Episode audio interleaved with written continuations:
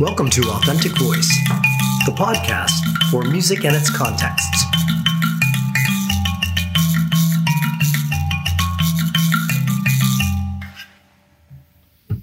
Welcome to Authentic Voice. This is Gerard Yun, and I have a uh, activist with us today, a musical activist, uh, a friend and person who has been a colleague and student, and great community music person, personality here. Um, he's a composer and songwriter, and um, as I said, and, and you busk, don't you? you yeah, cool. yeah. There was cool. something in the past that involved a lot of busking. That's for sure. Oh, this is cool. Yeah. So there's a story to tell here, and I'm going to let him introduce himself. His name is Keenan, and Keenan, um, can you kind of locate yourself for us? You're from around here, but what is it you do, and what what brings you to this point in your life? Sure. Well, um, yeah, my full name's Keenan Reimer Watts. So the the Reimer is the Mennonite, and I grew up. Oh wow. I grew up Mennonite. Right now, I'm not sure, but in, in the Mennonite faith, I um, I was surrounded with social activism, uh, and wow. that's something that I learned from my parents. I suppose our Christmases were based around that, and a lot of the social events. You know, and we we uh, were familiar with volunteering at local soup kitchens and stuff like that. Oh, so you grew up like that? Oh, That's I mean, great. I grew up knowing that that was that was something that my family valued, and now I broadly understand it as a as a Mennonite value. Yeah, um, very very much, right? Yeah, so yeah. I that kind of has carried over into how I've studied and how I've approached music and how I've approached um, well, essentially what I'm what I'm doing with my life and where where I, I, I actually didn't I didn't know you had a Mennonite background, so yeah. the locating really works. And so it's it's Mennonite background from right here, from yeah. Kitchener Waterloo. Yeah. Oh, that's fantastic. Yeah. Should I ask whether it's the if you're Russian Mennonite? Yeah, Russian Mennonite, okay. but it's not Great. Old Order Mennonite. Um, okay. Yeah. Wow. So we could have another talk about yeah, that, that. that's a longer conversation. But that's your, that's your activism. Well, what about your music? That's the Mennonite um, upbringing is also really musical, right? Yeah, yeah. yeah you grow up, you know, singing a lot of hymns and all that sort of stuff. Um, so that really carried over into what kind of music I went on to study at Laurier, right, which is classical music. Yeah. So that spoke to me, counterpoint and all that. But since then, my how I identify as a musician has really broadened to include well, as much as as much as possible, musically speaking. So, so how do you identify yourself as a musician now? Are you sort of an everything, a multi instrumentalist, that kind of thing? Well, it's it's just kind of like my hesitancy to identify as Mennonite. I also hesitate to identify as any specific kind of musician, and I feel like being open to as many yeah. different types and um, essentially just opening to open to learning about other cultures um, is is where I'm coming from now. So my identity identity as a musician is you know, very very broad. I so it's like a big a big openness. yeah, it's like it sounds like a yeah. religious openness as well as a, a musical artistic openness. Sounds like you're in listening mode. Yeah, which I guess really fed into activism. Um, you know, I, I used to do a lot of activism, fundraising, concerts within the classical tradition. But the more you open up to other cultures and other kinds of music, the more you hear other people's experiences through that music. Yeah. For instance, I took a dive into. Well, I'm still involved in the in the folk scene here, and nice. in that you learn about Pete Seeger, right? And Pete Seeger, huge, huge, like, a, yeah, huge activist.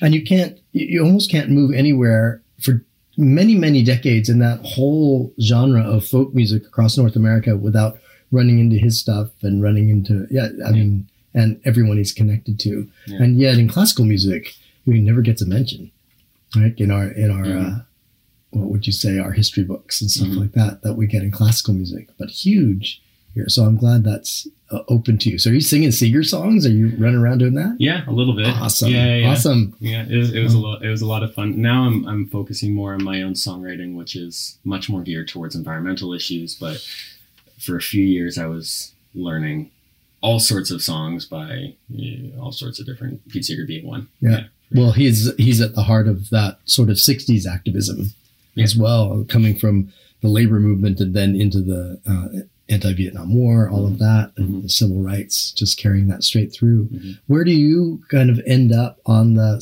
on the um, social activism spectrum? You said environmental stuff is your thing. Yeah, uh, although when you talk about environmental issues, it's really all encompassing. I think of, yeah. of climate change as um, the sum of its parts, and there are many parts, wow. many issues. So that's, I, I, suppose, if I was focusing on you know, social justice and maybe gender equality, uh, or maybe um, environmental racism, or you know, hunger, or lack of access to clean water. All right. of these things do end up leading to working on environmental issues. Yeah. They're, they're also interrelated. So, can you talk about environmental racism for a second? Because it's not a term that yeah, I know that I encounter a lot in my work. Well, I'm certainly I'm certainly privileged enough to have not experienced environmental racism. I mean, I'm a, a straight white male um, who was born in a you know middle yeah. class, so I'm not. I don't feel like my voice is the authentic voice, right? Right. But in terms of what I understand of it, it's that environmental degradation occurs predominantly around groups that are um, marginalized, essentially, wow. and, and yeah. that's predominantly people of color. Uh, for instance, if First Nations people in Canada, that's yeah. there's still boil water advisories and you know, there, there's still factories and industry being put up in uh, close proximity, like unsafe proximity to those communities. Yeah. Um, of course, the grassy narrows mercury poisoning is one issue that I've been aware of for a while. Um, yeah, there, there are lots of examples, but yeah, there must be thousands of examples actually once yeah. you get you get to it. So how do you how do you focus your energies? Does and how does music back up to that? Does it help you focus it?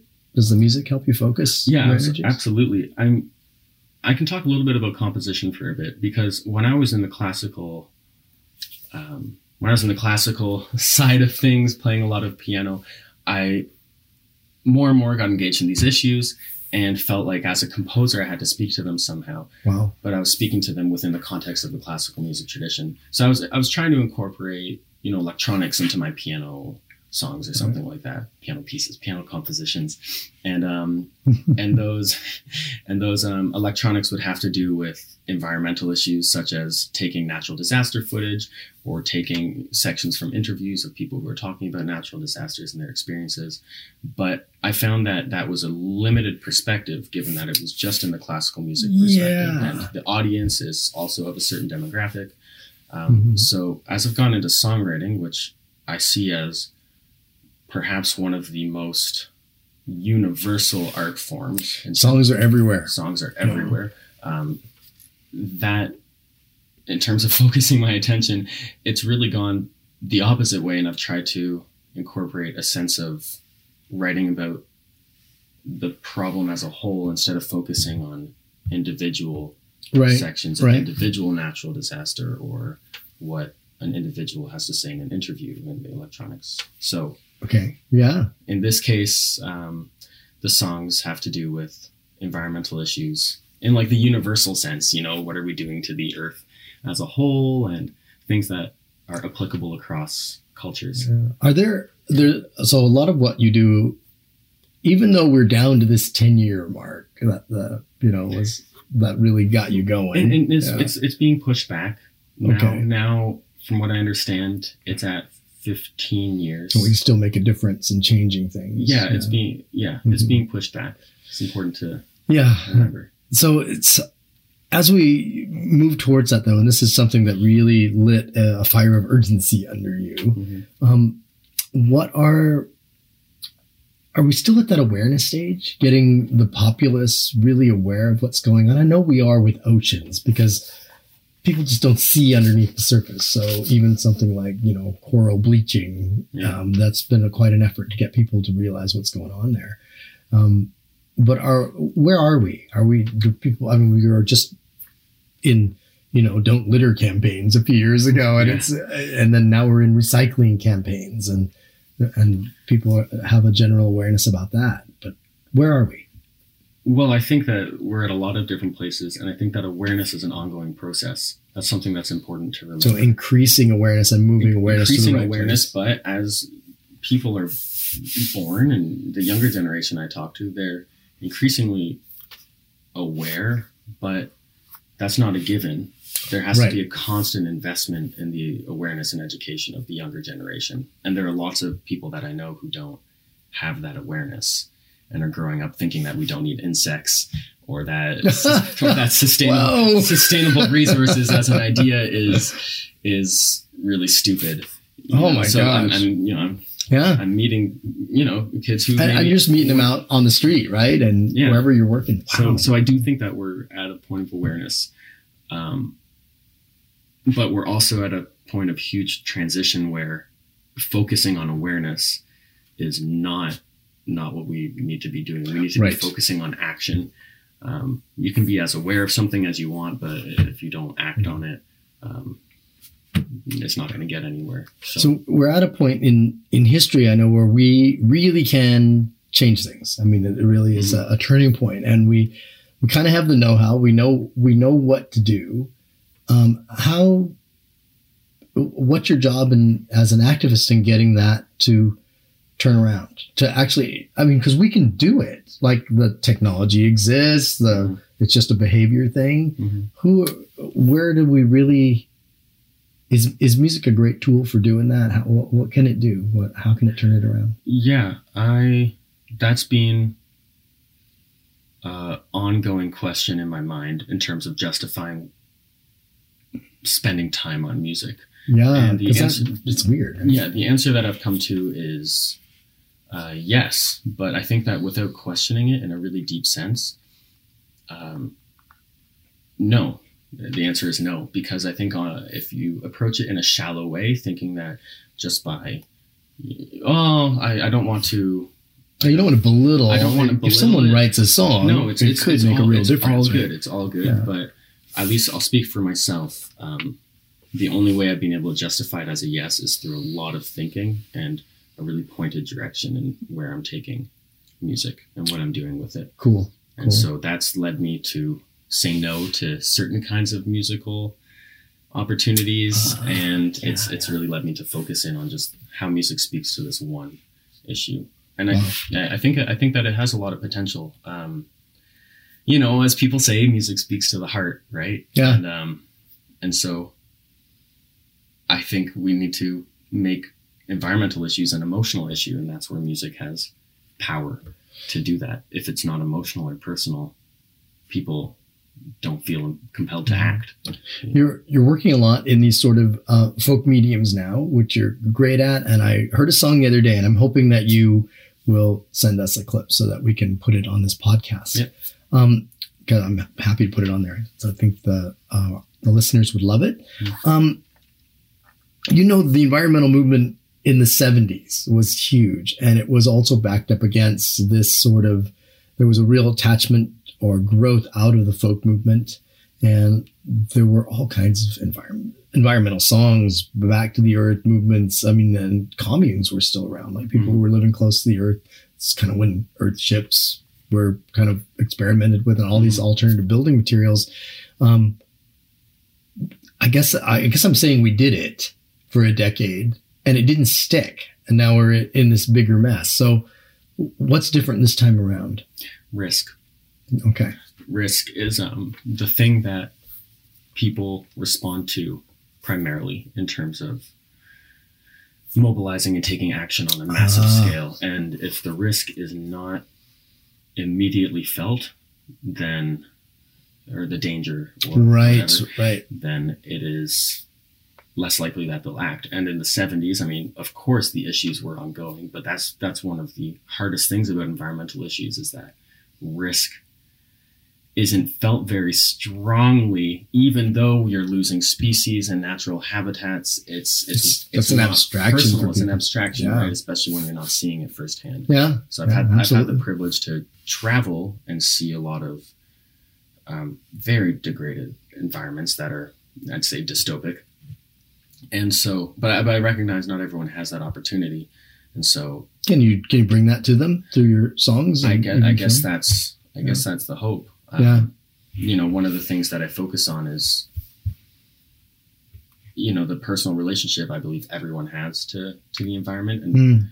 and encouraging people to reflect on that no matter what it is. I mean kids are still seeing trees and you're still eating even though in some areas of the world people are starting to believe that fish comes from styrofoam. Yeah, it's still a you know, I, I, think that there's still fish, so we can ponder on these things. so know? we still have there's still a chance yeah. to to create that emotional connection. Yeah, that is cool. And the and the reason that people that is different now is that there is a very strong risk, and that there is a timeline, and the timeline is, um, from what I understand, about 15 years. Although, to be completely honest, when you say a figure like that, it's important to remember no one knows. Yeah. it's such it's such um, it's a complex system, yeah. and it can it can go beyond. And it, some people do think we're beyond the point of yeah. of return. It's certainly returning to any kind of um, more idealized type of balance, but at least we're not looking at uh, extinction at this point. Who knows though? You're right. The last part of the this podcast is um, well, it's going to be listened to by um, Music 100 students and people who want to make music a big part of their lives. In your case, probably social activists or people who are curious about that. Mm. Um, so, what advice do you have for them as they're moving on in their musical lives, keeping in mind they might have a whole lifetime of this ahead of them?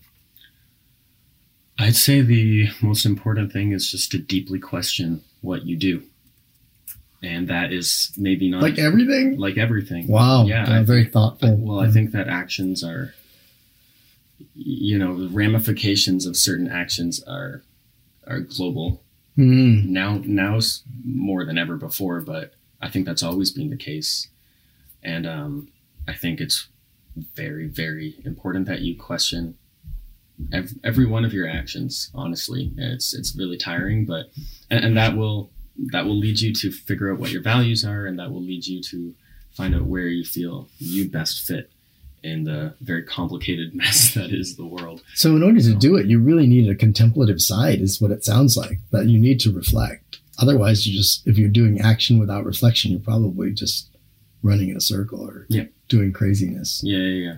Wow. Absolutely. Yeah, wow. you, you need to that, that should be primary. Think before you act or speak or right. You know? And then after afterwards too. Yeah. Like look at what yeah. look at what happened. Yeah. So that contemplation side is, is huge. Well, a, I, I am still very impulsive. Yesterday I put my tongue on frozen ice and that really hurt. I, Why? Just because I had never done it. I was like, there's That's the nuts, ice. man. On and, and, it, and, I put it on and then tore it off and then I bled for a while and learned. Yeah, never do that again. Never or that again. only when you want pain. Yeah. You know? Wow. So I'm not the wow. perfect example by any means someone who thinks before they do something.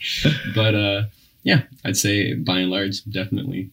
Cool. Think, That's great advice. You can question what you do. Good. Good. You want to play this cool thing with me, and Absolutely. then and then sign us out. You can say this is an authentic voice podcast.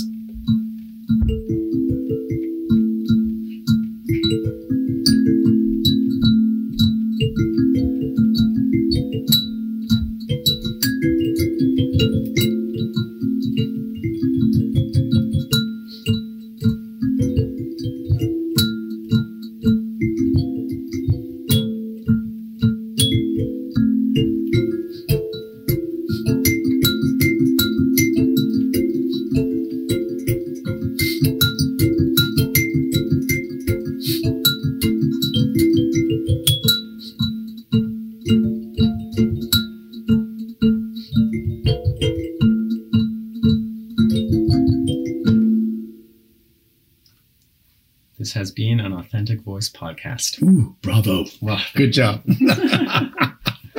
that was awesome.